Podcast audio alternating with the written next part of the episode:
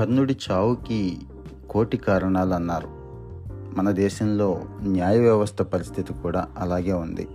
దేశంలో సామాన్యుడికి న్యాయం చేరువ కావాలంటే అనేకమైన అడ్డంకులు ఈరోజు కూడా కనిపిస్తూ ఉన్నాయి. నవంబర్ ఒకటో తేదీ నాటికి దేశవ్యాప్తంగా అన్ని కోర్టుల్లో సుమారు ఐదు కోట్లు సాల్వ్ కానటువంటి ఈ న్యాయ వ్యాజ్యాలు పేరుకుపోయి ఉన్నాయి. సుప్రీంకోర్టు తాజాగా ఏం చెప్పిందో తెలుసా? న్యాయస్థానాల్లో మౌలిక వస్తువులు లేకపోవడం అనే దాన్ని పట్టించుకోకుండా న్యాయమూర్తుల సంఖ్యను పెంచినంత మాత్రాన పెండింగ్ కేసుల కొండలు ఏమీ కరిగిపోవు.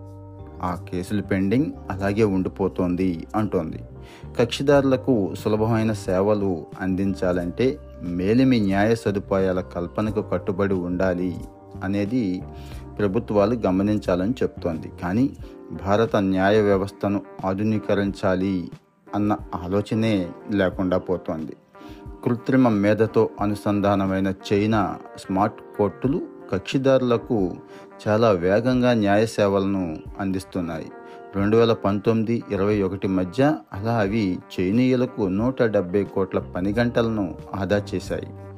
పూర్వపు వ్యాజ్యాలు తీర్పులకు సంబంధించిన అపారమైన సమాచారాన్ని కూడా జల్లెడ పడుతూ ప్రస్తుత కేసుల విశ్లేషణ అందుబాటులో ఉన్న సాక్ష్యాధారాల పరిశీలనకు బ్లాక్ చైన్ లాంటి సాంకేతికతల్ని కృత్రిమ మేధల్ని చాలా దేశాలు ఈరోజు చక్కగా వాడుకుంటున్నాయి. ఇలాంటి అత్యాధునిక విధానాలను అందిపుచ్చుకోవడంలో మన దేశం ఇప్పటికీ ఎంతో వెనుకబడింది.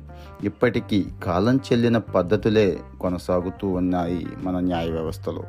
తీర్పులు వెలువడే నాటికి తరాలు గడిచిపోతున్న దుర్భర వ్యవస్థ మన దేశంలో ఉంది. దేశంలో ఏటా యాభై వేల కోట్ల ఉత్పాదకతను కోల్పోతోంది అనేది అనేక అధ్యయనాల సారాంశం. ఈ దుస్థితి పోవాలంటే పోను పోను పెరిగిపోతున్నటువంటి జనాభా అవసరాలు ఇరవై ఒకటవ శతాబ్ది సవాళ్ళకు అనుగుణంగా న్యాయ వ్యవస్థను ఆశాంతం నూతన జవసత్వాలతో నింపాలి.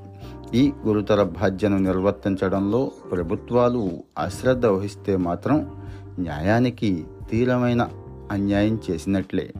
న్యాయమూర్తుల పోస్టుల భర్తీపై chief justice of India justice DY Chandrachud స్పందిస్తూ వ్యవస్థలోని ఖాళీలను మంచి న్యాయవాదులతో పూరించడం కష్టసాధ్యం అవుతోంది అని ఆవేదన పడ్డాడు భారతదేశంలో నమోదైన న్యాయవాదుల సంఖ్య దాదాపు పదిహేడు లక్షలు అనేది ఒక అంచనా. వారికి తోడుగా ఏడాదికి ఎనభై వేల నుంచి లక్ష మంది కొత్తగా నెలకోటు వేసుకొని న్యాయ వ్యవస్థలోకి వస్తున్నారు. రాశిపరంగా ఘనమైన న్యాయవాదుల్లో వాసి కలిగిన వాళ్ళు ఎంత అనేది చెక్ చేసుకోవాలంటున్నారు. దేశవ్యాప్తంగా ముప్పై శాతం ప్లేడర్లు నకిలీలు తప్పుడు పట్టాలతో కోర్టులు ట్రిబ్యునళ్ళ ముందు హాజరవుతూ వృత్తి ప్రమాణాలను నాసిరకంగా మార్చేస్తున్నారు అని bar council of India chairman Manan Kumar Mishra గతంలో ఈ చేదు వాస్తవాన్ని కూడా చెప్పాడు. తొంభై శాతం ప్రభుత్వ న్యాయ కళాశాలల బోధనా సిబ్బంది మౌలిక సదుపాయాల పరంగా తీవ్రస్థాయి కొరతను ఎదుర్కొంటున్నాయి అని బీసీఐ ఇటీవలే సుప్రీంకోర్టుకు కూడా చెప్పింది.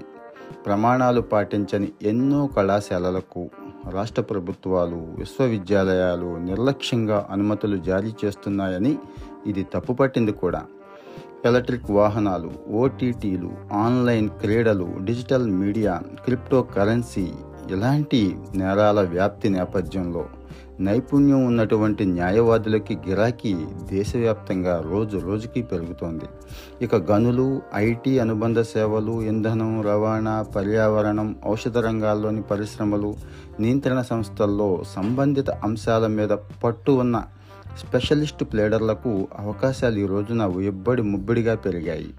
సుప్రీంకోర్టు ఇటీవలే చెప్పింది న్యాయ విద్యను పూర్తిగా ప్రక్షాళిస్తే తప్ప ఈ మేరకు నైపుణ్యం ఉన్న న్యాయవాదులను రూపొందించుకోలేము అని నల్సార్ లాంటి ఉన్నత స్థాయి న్యాయ విశ్వవిద్యాలయాలను రాష్ట్రానికి ఒకటి చొప్పున ఏర్పాటు చేయడం ఈ రోజున అత్యంత అవసరం.